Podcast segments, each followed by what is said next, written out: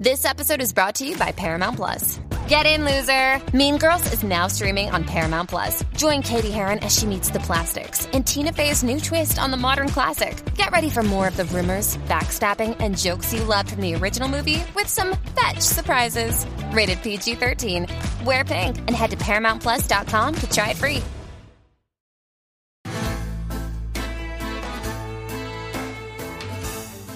Placeres culpables.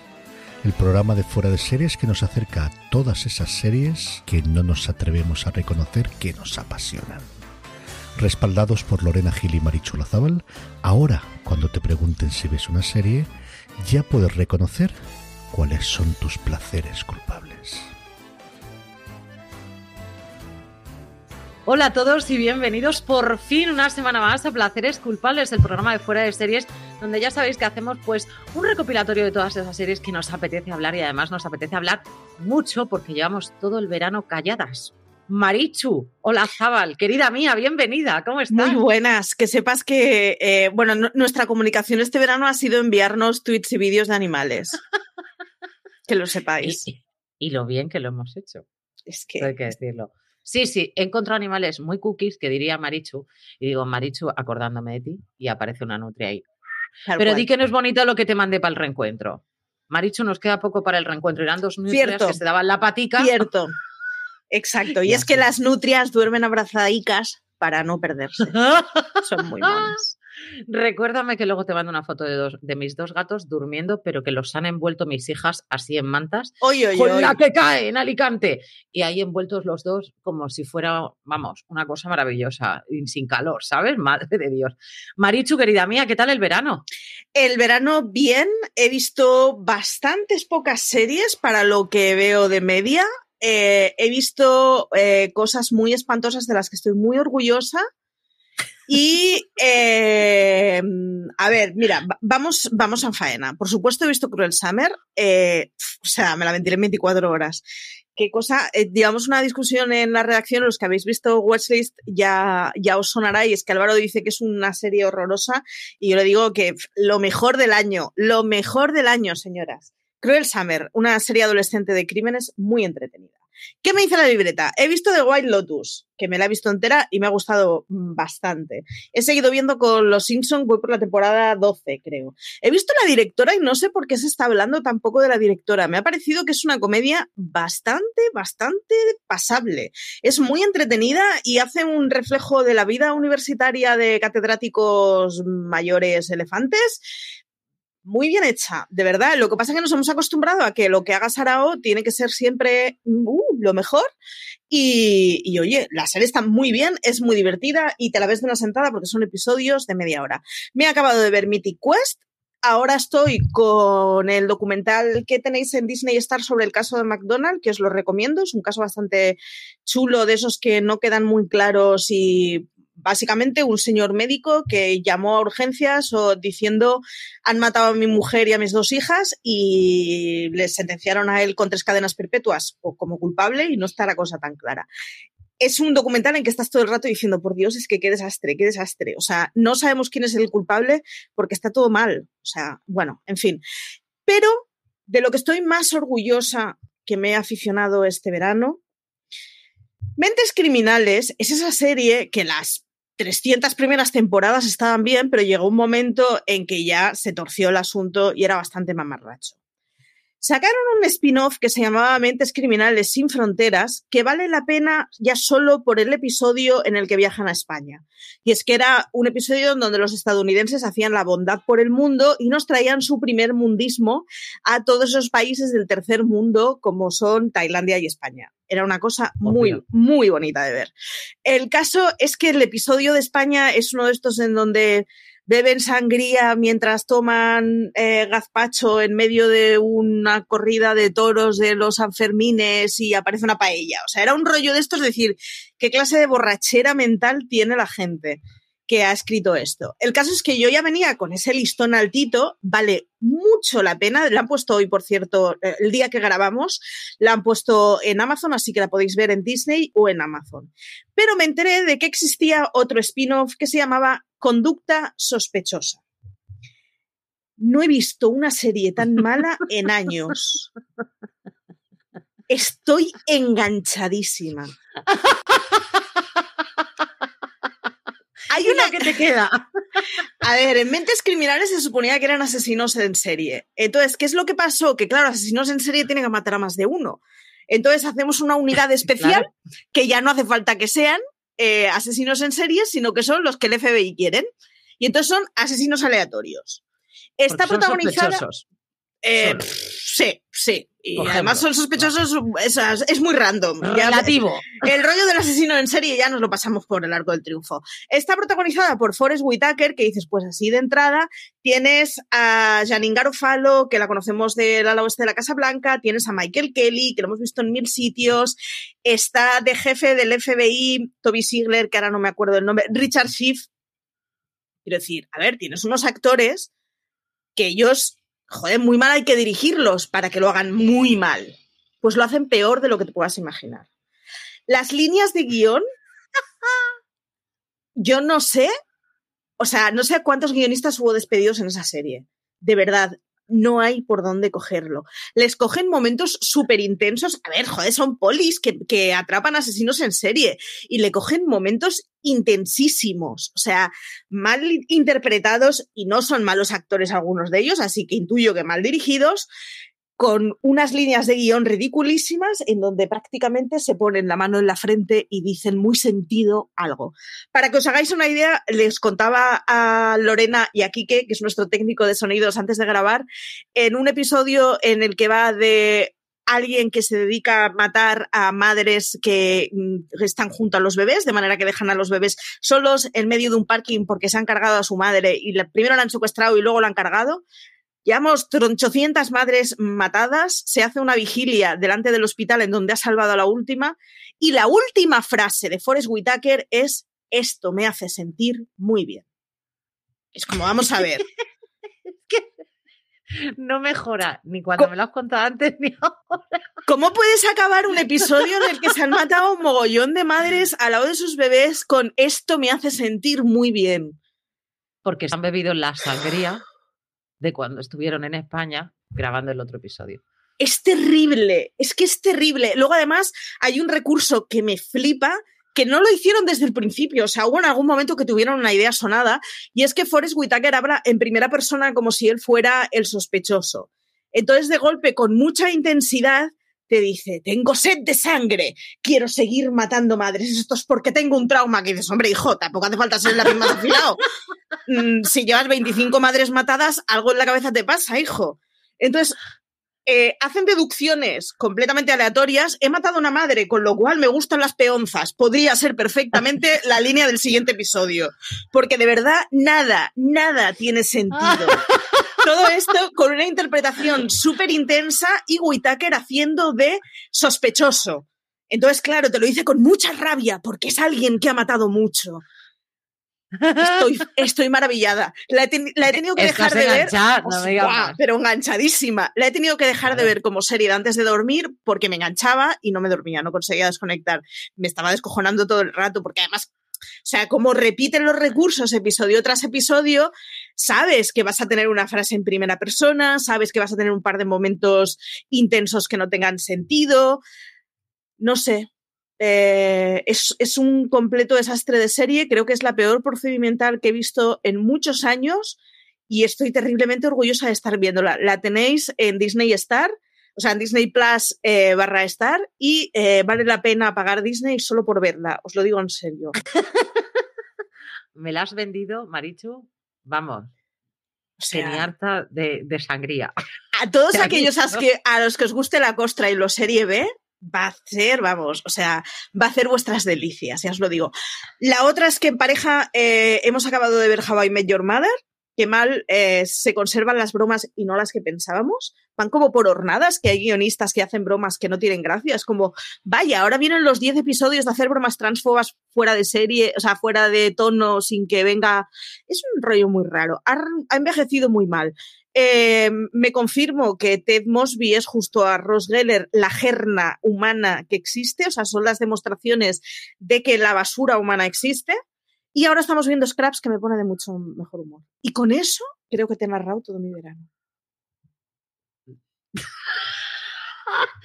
Estoy entre Forrest Whitaker, entre Forrest Whitaker, que yo lo siento en el alma, pero ya de entrada me pone nerviosita.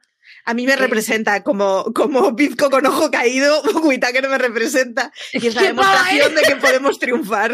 Es que yo lo vi en su momento a Forrest Whitaker, pero no me acuerdo en qué serie, Marichu, también era un procedimental. ¿En cuál? en cuál- Ah. bueno, luego tuvo la temporada de The Shield en la que también salía. Exacto. Vale, y es un hombre es- demasiada. Que es a lo que yo me refería, no a lo tuyo, que es un hombre con demasiadas pausas interpretativas, ¿vale? Sí. Entonces creo que en algunas situaciones, por no decir demasiadas, sobreactúa. Y a Claro. mí la gente que sobreactúa tanto me carga mucho las Es que en este Aviso.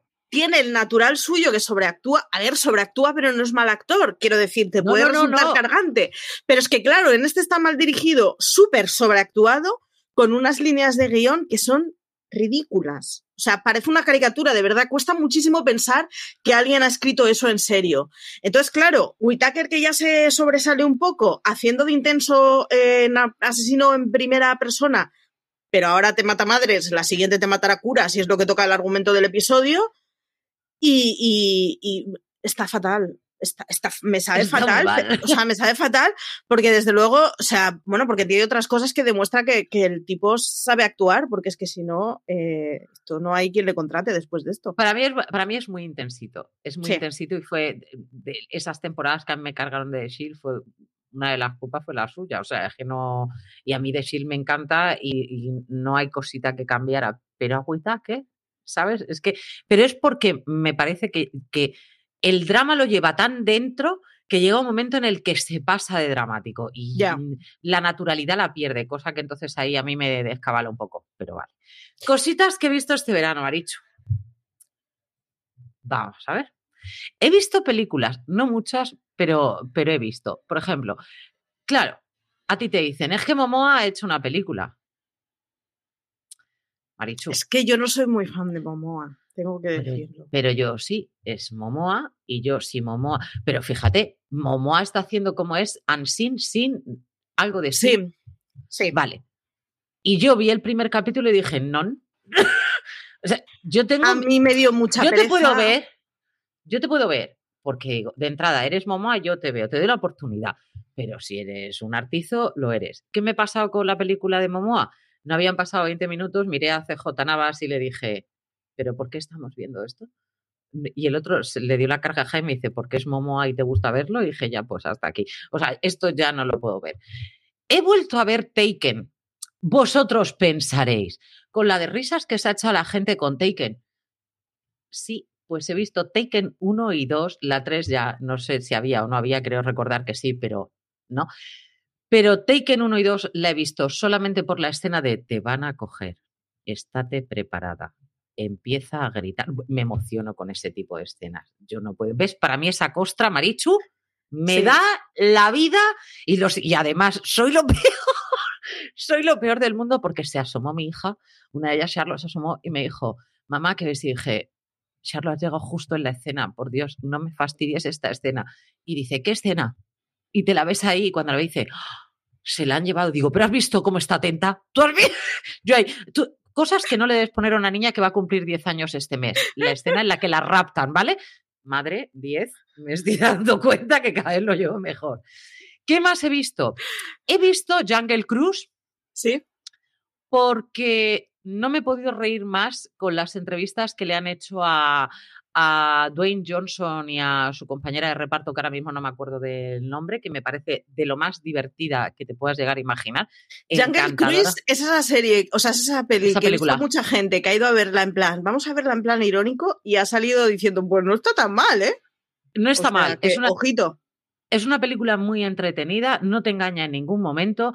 Está muy bien que va a ser la, la atracción para una de las del parque, de- del parque de Disney. Mm, A mí me parece que está muy encantadora. Es una película muy encantadora y además eh, Jake Whitehall, que es el que hace de hermano de ella, es un cómico inglés estupendérrimo y lo hace fenomenal y además le coges un cariño especial. O sea que la serie está, o sea, la película está bastante entretenida. En series terminé de ver MASH. Estoy bastante Da igual cuando escuchéis esto. Sí, da igual, porque como son 2.500 temporadas, pues, no pasa nada y las puedo repetir. Cuando acaba eh, vuelve a empezar y es un bucle. Eh, he terminado, estoy viendo, estoy al día con, con un... Es un programa de entrevistas que ha sacado Kevin Hart, que se llama Heart to Heart, que lo echan en Peacock. Em, y me parece que está francamente bien, porque es un programa de entrevistas en el que a ver, vamos a sacar unas comillas aquí como muy grandes, ¿no? En el que no está preparada la entrevista, ya, pero tienes imágenes cargadas. Entonces, Kevin Hart, no me engañes. Pero dentro de eso es una entrevista, es una conversación entre dos personajes. Kevin Hart es un tío que escucha francamente bien, es un tío que le gusta absorber eh, sabiduría del resto de los humanos y es una cosa que además se nota porque cuando no entiende algo, incluso cuando vosotros penséis que es algo que os avergonzaría preguntar qué significa, él lo pregunta porque francamente no lo entiende, cosa que a mí me parece maravillosa por su parte. Entonces, está haciendo entrevistas bastante profundas a gente que no te parecen al principio que puedan estar tan bien y sin embargo sorprenden y mucho. Eh, ha pasado por ahí desde Jay Leno, Jimmy Kimmel, mm, Kelly Clarkson, Miley Cyrus, Cameron Díaz, o sea, gente muy, muy conocida y que te sorprende lo que, lo que llegan a decir, ¿no? De, de cómo han empezado, de por dónde van. Luego he visto Army Wives, es una serie que ya tiene sus años, años, eh, que a mí me gustó muchísimo en su día porque es una serie militar sin ser militar, porque realmente van de las mujeres y hombres que se quedan en casa esperando a que regresen los otros de, de, estar en, en aquel momento estaban en Afganistán, en Irak, en fin, estaban en bastantes sitios. Y a mí me gustó mucho por la camaradería que se forma alrededor de, ese grupo de mujeres que viven en una base militar. Grupo de mujeres y un hombre. Hombre, el cual destaco, es el de DC Sass. Sí. El que se ha llevado tantos premios, que ahora no me acuerdo cómo se llama. Sí, sí. Em, el Sterling Brown. Exacto. Que lo clava. Lo clava porque su mujer es la que es. Eh, ese señor me gusta bastante. Está estupendísima la serie, a mí me gustó mucho, mucho, y esta no es la primera vez que la veo, la habré visto a lo mejor tres veces ya. Eh, Band of Brothers la he terminado ya, Urgencias la he terminado ya, y lo que más me ha sorprendido y es lo que, lo que yo destacaría en concreto en esta semana sería I Love Lucy. Lorena, ¿qué haces viendo una serie de los 50? Pues yo la, es de estas series que la tengo pendiente, que he visto escenas sueltas, pero tengo, o sea, ojalá tener algún servicio aquí. ¿eh? Mm, I Love Lucy yo la empecé a ver, curiosamente, no por... Yo sé que, que, CJ en algún momento me dijo, deberíamos ver algún capítulo de I Love Lucy, y yo dije, qué pereza más grande, no me apetece, tal, no sé cuál. Y de repente me veo un día a mi hija que me dice, mamá, ¿yo puedo ver I Love Lucy? Digo, yo qué sé. Miré la edad con la que se podía ver en aquella época sin ningún tipo de problema, lo podías ver. Y le dije, sí, sí que la puedes ver. Y un día me veo a mis dos hijas sentadas en la tele como si las hubieran abducido totalmente, viendo I Love Lucy con un cariño y unas risas y un... Ella es una... Bueno, yo estaba haciendo otra cosa y me senté a verlo con ellas porque dije, no puede ser que estén estas dos riéndose a carcajadas con I Love Lucy, no puede ser tan graciosa. Sí, sí lo es. Sí, es que... Sí, sí lo es. Es francamente dulce y tierna. Vamos a ver. El machismo es tan exacerbado que hasta unas niñas de nueve años entienden que eso no está bien. Hasta, ese punto. Hay una escena en Las chicas Gilmore en que están viendo I Love Lucy y ellas hacen como el, el, doblaje de qué es lo que se estaría diciendo. Y es como, pues la madre y la hija limpiando las ventanas, ¿no? Y eh, no sé, pues eso, hoy es sábado, así que hoy me toca tener sexo con tu padre. Y es como muy, muy caricaturizado qué es lo que se diría de entonces y dices, pues te ríes, o sea, es, ya ha pasado la vuelta. O sea, es tan evidente que es divertido. Exactamente, porque lo que pasa es que em, hay que pensar que en I Love Lucy el que hacía de Ricky Ricardo era su marido en, la vida real. Sí. por cierto, un matrimonio tortuosísimo, pero mm, era su marido. Y mm, tú lo ves, él te, te, termina cayendo mal. Te termina cayendo mal porque se ríe de, ella, ¿no? es, ya te digo, un machismo mm, elevado a la enésima potencia y te digo que hasta mis hijas eran como, qué mal me cae Ricky no lo pueden evitar. Sin embargo, el binomio que, tienen entre Ethel, que es la otra, la otra protagonista de. Pues son, son, dos matrimonios, son vecinos, son dos matrimonios. Ethel es la que es su mejor amiga. Es una auténtica maravilla cuando ellas dos están juntas, pero una es de, libro, de libro. Después de I Love Lucy sacaron el, show de Lucy en el que ellas dos, ellas ya mayores, eh, hacen otra serie. Ese todavía no lo he visto, porque me ha pasado igual que a mi hija. Mm, me cuesta salir del rol. De ella es, ella es Lucy y de repente me la van a llamar de otra manera y sabes lo que te quiero decir, pero mm, es una serie adorabilísima. Y la gran escena que, todos recordamos de Lucy pisando uvas, que ya está puesta así, que está pisando uvas y tal, que es una escena súper conocida de ella con un pañuelo así en la cabeza mm. y tal, eh, yo creí que era porque visualmente Lucy ahí está como muy bonita y todo este tipo de historias, ¿no? No, no, no, no, no, es que ese capítulo es de verdad de divertido y de es tiene esa parte de comedia en la que no hace falta hablar y ya te estás riendo porque ella tiene la cara maravillosamente hecha para la comedia, es estupendísima. Y yo de verdad la recomiendo.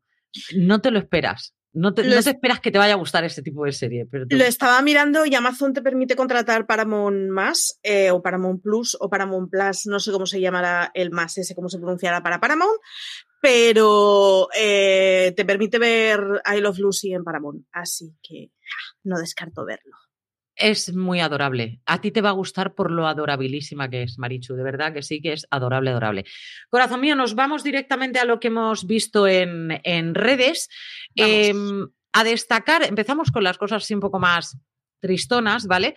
A destacar que celebramos dos vigésimos aniversarios, en este caso el, vigésimo aniversario de cuando salió la serie que acaba yo de hablar de ella, que es Band of Brothers, la cual no has visto y por eso antes he desaparecido de pantalla, aunque vosotros no lo sepáis, porque Maricho ha dicho, no le he visto, clic y he quitado la imagen mía, porque eso para mí es yo le di una oportunidad a Line of Duty, le tienes que dar una oportunidad a Band Brothers. Luego me puedes decir que no te gusta, pero por lo menos le tienes que dar una oportunidad.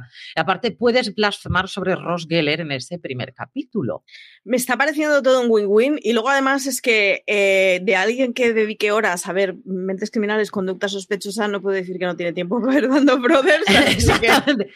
Son 10 capítulos. Eh, es una. Yo ahora me voy a empezar a leer porque, curiosamente, es de las pocas cosas que no he leído yo de la Segunda Guerra Mundial, porque yo todo lo que pasa por mis manos, hasta hace un momento lo que me estaba leyendo era de la guerra de Vietnam, pero yo leo mucho de guerra, a mí me gusta mucho. Iván of Brothers creo que como vi primero la serie, me cuesta más engancharme a, leerme el libro, en este caso, por si me, me tira piedras sobre la serie. Lo dudo, pero lo quiero, lo quiero leer, lo tengo ahí pendiente.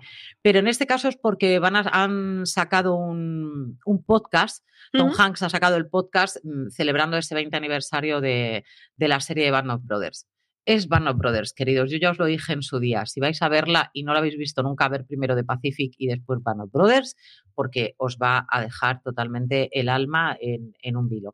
Y lo que también se celebra el 20 aniversario en este, el 11 de septiembre, y Diane Sawyer en su momento sacó un documental especial sobre 40 mm, familias, en este caso, que habían perdido pues maridos, hermanos, y lo que va a hacer es, ahora, 20 años más tarde, va a sacar de nuevo esas mismas familias. Y yo me preguntaba en mi casa sola, jo, Marichu, mm, quiero decir, fácil, fácil de ver este tipo de documentales no son, pero luego yo me veo, igual que tú, todos esos vídeos en los que regresa el hombre del ejército y el perro lo abraza y podemos estar ahí horas viendo esto. Esto para mí es carne de cañón, es decir, yo esto lo veo sí o también, con clines al lado. Marichu, ahí es donde yo uso los clines. Ahí. Yo reconozco que este año mm, quiero eh, administrar qué es lo que veo del 11S porque vienen muchas, muchas cosas y no quiero tampoco quedarme tocadita de la cabeza para lo que quede del mes, porque vienen muchas cosas por el aniversario del 11S. Yo soy de las que sé que me quedaré tocadita de la cabeza porque soy capaz de asimilar muchísima información al respecto. Es, es de esas cosas que yo veo y las veo con demasiado corazón, ¿vale? ¿Sabes lo que te quiero decir? Pero no me, no me puedo quedar alejada de ese tipo de cosas. Me pasó lo mismo con la Segunda Guerra Mundial, llevo años leyendo sobre eso y ahora en este caso con, con esto. Y ahora vamos a temas muchísimo más triviales, como por ejemplo otras reuniones Y dice Joshua Jackson, no creo que después de haber tenido la reunión de Friends haya necesidad de hacer una reunión de Dawson Crece. Digo, a lo mejor Marichu y yo entramos aquí en polémica. ¿Tú qué opinas, Marichu? ¿Tú harías una reunión de Dawson Crece?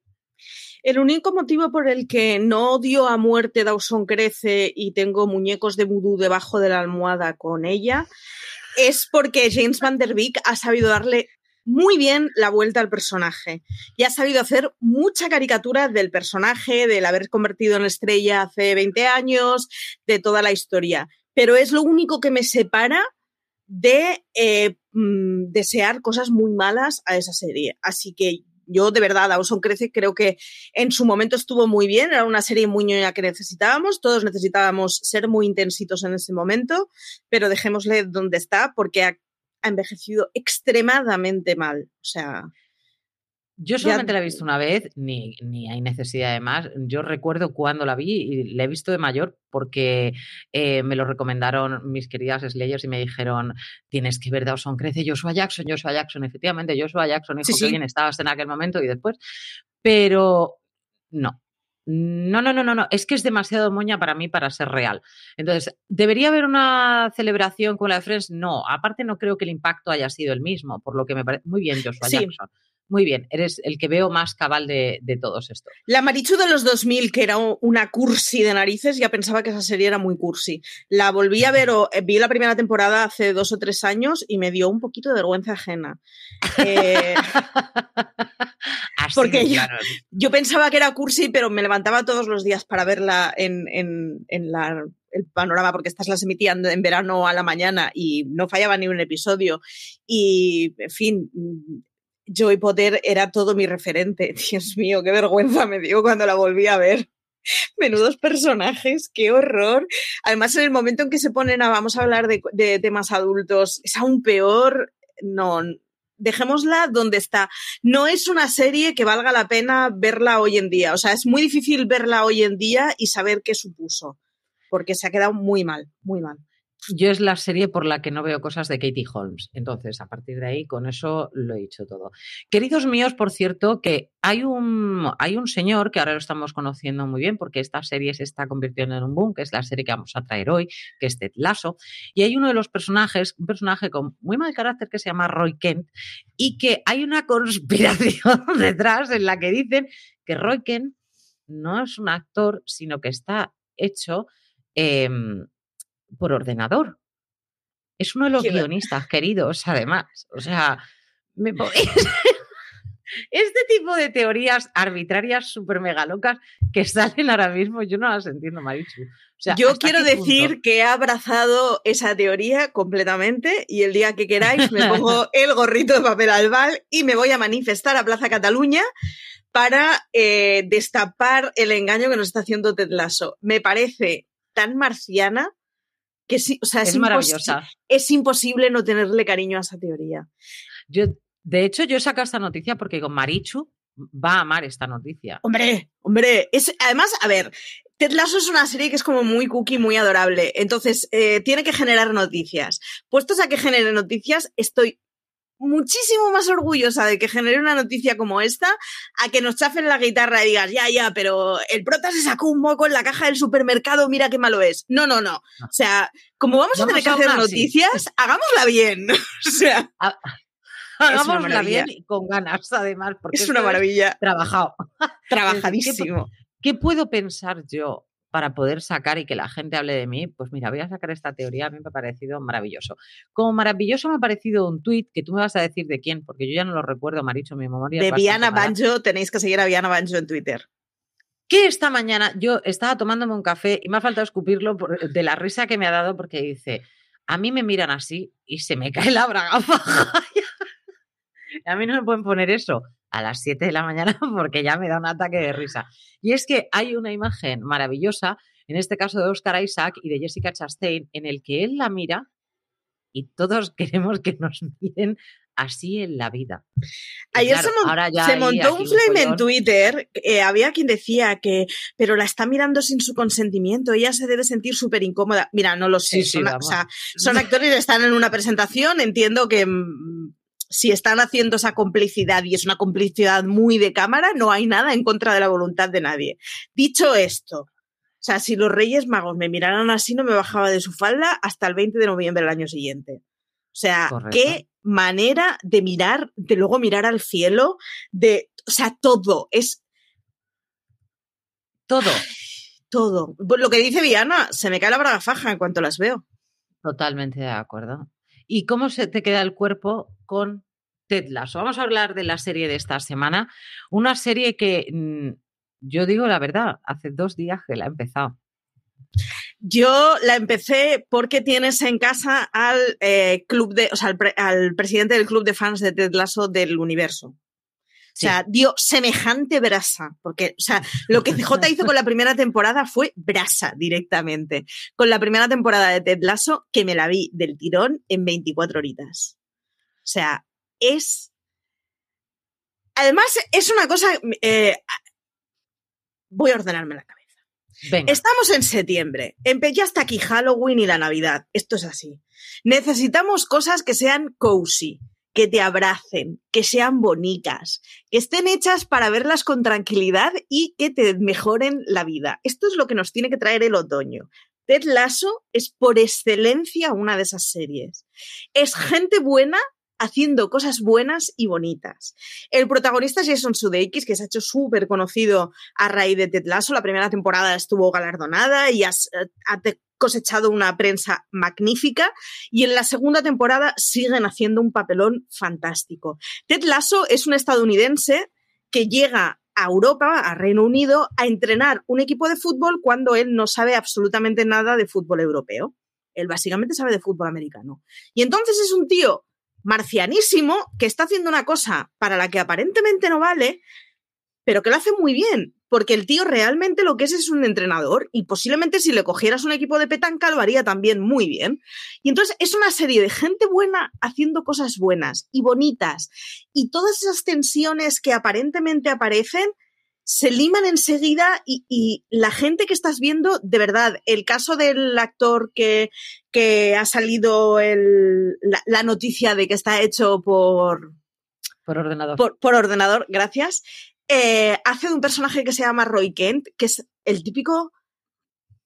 A ver, es la estrella de los últimos años, gruñón, mm, o sea, que, que le podrías asimilar un montón de tópicos negativos y luego es un tío que sí, que es cierto, que es gruñón y es gris, pero es tan bonito, tan achuchable. Las escenas en que sale con su, con su sobrina, o sea, necesito tener 37 sobrinos cada vez que le veo a ese hombre con su sobrina. Es una cosa súper adorable.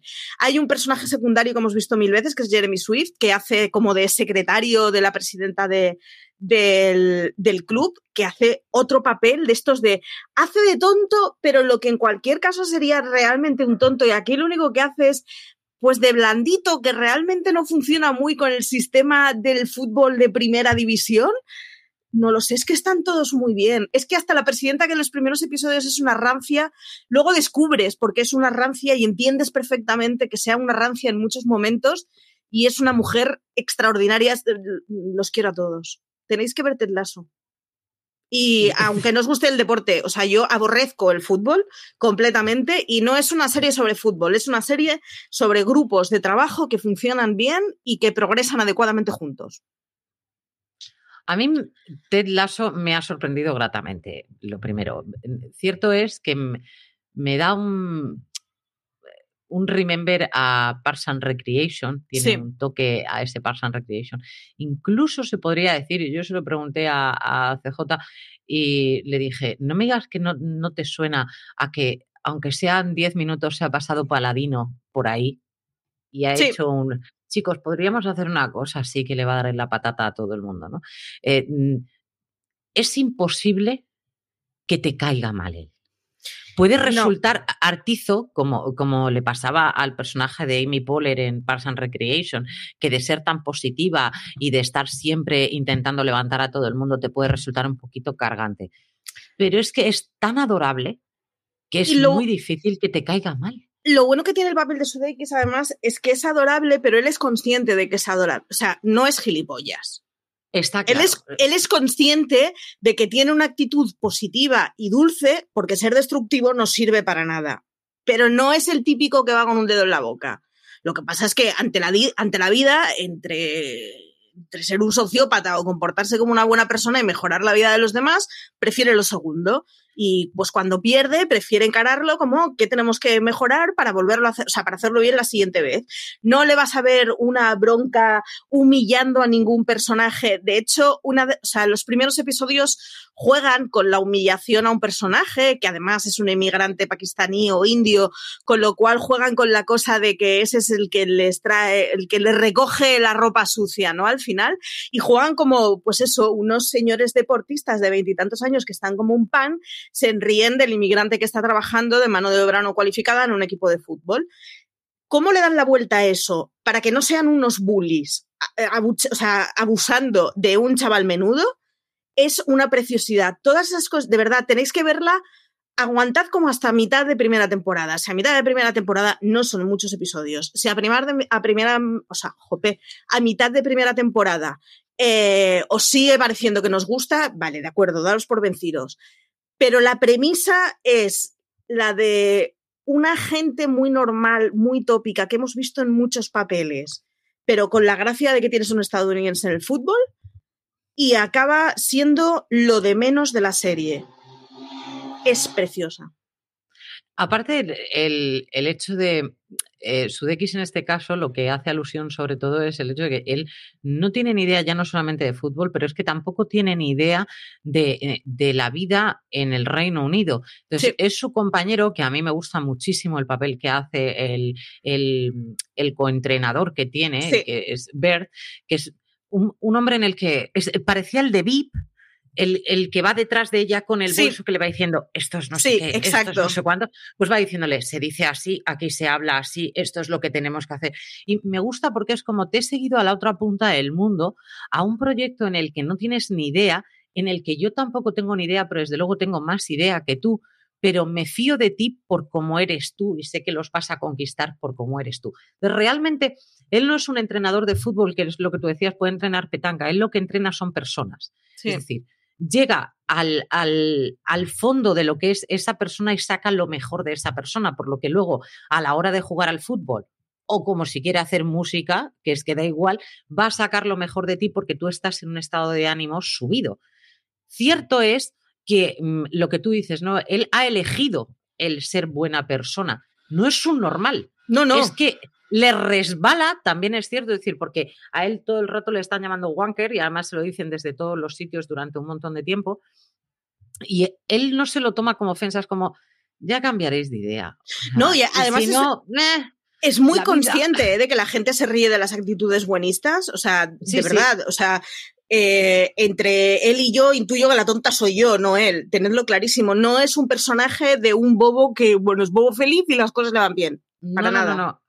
Él es feliz porque sabe que vida nada más que hay una y es mejor hacerla bien que hacerla mal. Es una maravilla los detalles que hay en esa serie, como, como el hecho de que él le lleve todas las mañanas a una tía estupidísima, que es el, eh, el caso de la, de la dueña del, del, club de fútbol, que le lleva todas las mañanas unas galletas y que ella se vuelve loca intentando encontrar de dónde vienen esas galletas, ¿no? Y no quiere el gesto pero lo espera todas las mañanas y él lo sabe y se lo dice. Dice, vas a venir aquí todas las mañanas, ¿verdad? Dice, tú lo sabes. Voy a estar aquí toda la mañana. No, no engaña, no son personas, es desde el principio hasta el final, es el mismo personaje en el que sí que es cierto que va evolucionando en el sentido de que va creando una familia en el Reino Unido. Ojo, pero su, su papel, su esencia como Ted Lasso no ha cambiado. Yo, que ese tipo de personaje, para mí, de entrada, son de esas personas que digo, deje tener algo malo. No, es que no. puede ser, no puede ser así, hijo mío. Deje tener algo malo. Al final me pasó como mi poler, no, hijo, es que eres así, ¿no? Y, le tienes, te tiene que caer bien. Es imposible que te caiga mal. Por ende, si te cae bien y el resto de los personajes está muy bien hilado, porque está muy, muy bien hilado, al final es una serie que te conquista desde el primer capítulo. Yo diría que incluso yo, que vi el primero con reticencia, mucha, y dije, venga, pon el segundo. Al tercero yo ya no pude parar. dije, es una serie adorabilísima. La otra es, esas series Es que nos hemos, nos hemos, acostumbrado a que el fútbol está ligado a sueldos muy altos en chavales muy jóvenes, sin ningún tipo de formación de refuerzo. Y si a mí con 18 años me das la chorrada de millones que se dan en el fútbol en primeras caras en Europa, pues mm, lo raro es que no salgas un poco cretinito. Eh, nos hemos quedado con que el fútbol es eso y es una serie que te habla de que el fútbol es otra cosa y que los deportes son otra cosa. O sea, es, mm, vamos, podría ser eh, campeona o representante del espíritu olímpico ante todo. O sea, es estas de, no, tío, son chavales de 18 años que están allí porque les gusta jugar a fútbol, lo hacen bien, pero necesitan tener un apoyo complementario que haga que no sean imbéciles, porque con 18 años todos tenemos un potencial imbécil magnífico, que lo vamos a explotar a tope si nos dan chorrocientos millones, ningún tipo de guía, ningún tipo de formación, de apoyo. Entonces, al final es una de esas series en donde Jope, habla de las cosas chulas que tiene el deporte y de los, los, motivos por los que hay que apuntar a los críos a deporte y tienen que formar parte de algo mayor, más allá de es que el deporte es sano, es porque es muy sano formar parte de un grupo mayor que, funcione a una, que os complementéis, que todas, eh, sin ningún tipo de, pues acaba el episodio y venga, ahora tenemos los dos minutos de moralina. No va por ahí. No. Pero sin embargo transmite el rollo de, ¿y a mí por qué no me apuntaron a algún equipo de algo cuando era pequeña? O sea, da mucha envidia lo que porque no ibas a encontrar a Ted Lasso, amiga, te ibas a encontrar cualquier eh, otra cosa menos Ted Lasso. Pero ante todos esos vídeos de, equipos de, chavales de 10 años donde los padres se pegan en la grada, que es como, pero, pero ¿qué estás haciendo, alma de cántaro? O sea, a esos el juez les tendría que decir, ve Ted Lasso, o sea, en bucle, porque es lo que debería ser el deporte y para lo que debería ser el deporte. Es, de verdad, es una preciosidad es muy blanda, sabe que es blanda y no llega a ser ñoña. No es un Dawson Crece, no esperéis ese tipo de ñoñerías, no va por ahí, pero es muy bonita, es muy abrazable, es muy tranquila, es gente buena haciendo cosas buenas. Y yo cada vez que me encuentro con series que son rollo Hope Punk, eh, acabo enamorada. Yo destacaría también el personaje, en este caso de Hannah Waddingham, que es, una, es la dueña del equipo de, fútbol, que cae en sus manos por un divorcio. Entonces, eh, la misión y el objetivo de esta mujer es destruir el, el, club de fútbol y que por eso contrata a Ted Lasso. Porque el, el, como entrenador es un tío que se ha hecho conocido en Estados Unidos porque hizo el baile de la victoria maravilloso con su equipo que ganó y es un tío así un poquito, pues eso, chafarderillo y molón, pero que sabe perfectamente que está que no tiene ni puñetera idea de cómo se trabaja en, Inglaterra, ni que es una pelota redonda para empezar, pero entonces lo contrata para destruir lo que es el amor de su exmarido, que era ese club de fútbol. Entonces, ¿cómo evoluciona ese personaje? Primero, lo primero, qué pedazo de mujer. Bueno, sí, eso. Por ahí. O sea, eso no es. Eh, parece salida de otro planeta. Los personajes femeninos que hay, aparte de todo, son. Eh, Maravillosos. ambas dos personajes femeninas que hay son una pasada de papeles. O sea, son un caramelito para las dos actrices increíble. Porque, además son polos opuestos. Una, una hace de retaco modelo que se ha quedado mayor y la otra hace de ex, sí, y la otra hace de exmujer despechada y esa es la premisa en el primer episodio y hay un momento de una forma muy natural el que abandona la caricatura de esas dos y es como qué bien funcionan ellas juntas, qué bien funcionan sus papeles por separado, qué bien funcionan la, la pequeñita en su relación sentimental, es como qué pasada de cosas se dicen. La presidenta es como, o sea, la, entiendes al momento de, ¿y yo por qué quiero vengarme de este imbécil? Todos odiamos a su exmarido a pesar de que yo creo que no ha salido en ninguna escena. Todos les le odiamos. Es un imbécil. Con razón quería destruir el equipo de fútbol. Y llega un momento que es como, vale, pero no me voy a dejar mover por el odio, me voy a mover por otras cosas. Y le acabas convenciendo para que no sea el odio lo que te motive todas las mañanas de una forma muy bonita a mí me parece que la relación que tiene ella con el ex marido es un, normal, que le tienes unas ganas de pegarle una paliza con un calcetín sudado que nadie lo sabe. Pero independientemente de eso, es tan por los opuestos. esa novia, porque estamos hablamos de una chiquita que es novia de uno de los futbolistas, eh, es Juno Temple, que la hemos visto en mil papeles.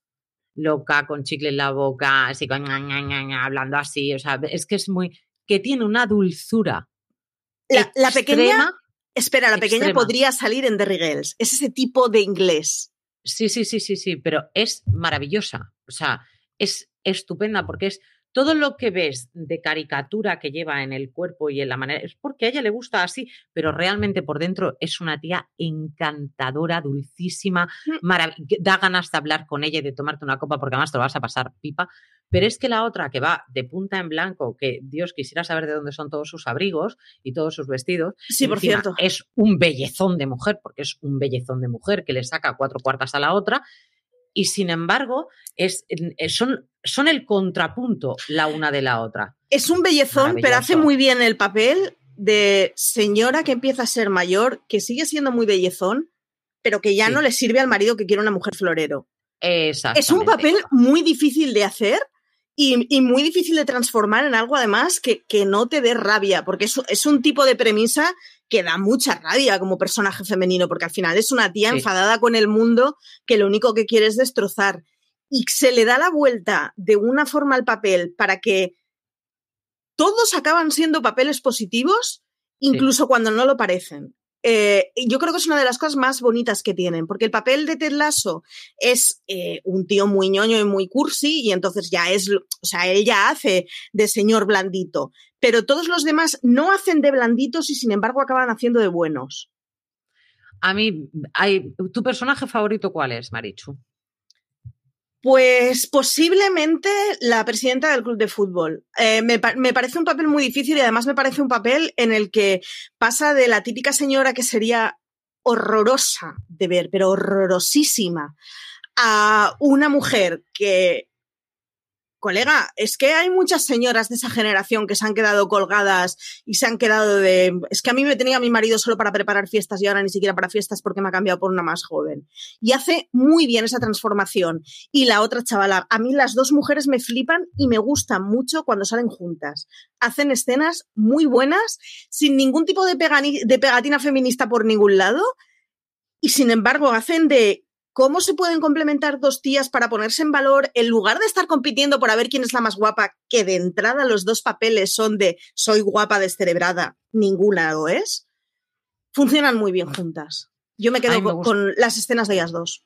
Me gustan mucho los piropos que le suelta la más jovencita a, la dueña del equipo. Yo, los piropos que le suelta son tan bestias que yo estoy enamorada de esos piropos, todos uno detrás de otro. Es maravillosa. O sea, hay un desnudo de, de, la, de la dueña del equipo que no ha salido en ningún momento, que son fotos que consiguieron comprar y nunca han salido. Y lo primero que le dice la otra es, parezco un adolescente, pero no puedo dejar de mirarte el pecho. O sea, es... yo, yo habría dejado que salieran esas fotos segurísimo. O sea, estás estupenda, las tengo todavía, ella se va yendo y está, todavía las estoy viendo. Me parece muy maravilloso porque es algo como, te admiro. O sea, no, te tengo envidia. Es que no, no puedo dejar de mirar embelesada. Eh, claro, estoy totalmente flipada. ¿Cómo puedes estar tan buena? Así de claro te lo estoy diciendo. Y eh, lo está diciendo una tía que es modelo. O sea, pero es que la otra es muy estupendérrima. Pero está muy guay porque si te das cuenta, ellas dos no compiten en ningún momento, ¿eh? Nada. Nunca, en ninguna escena.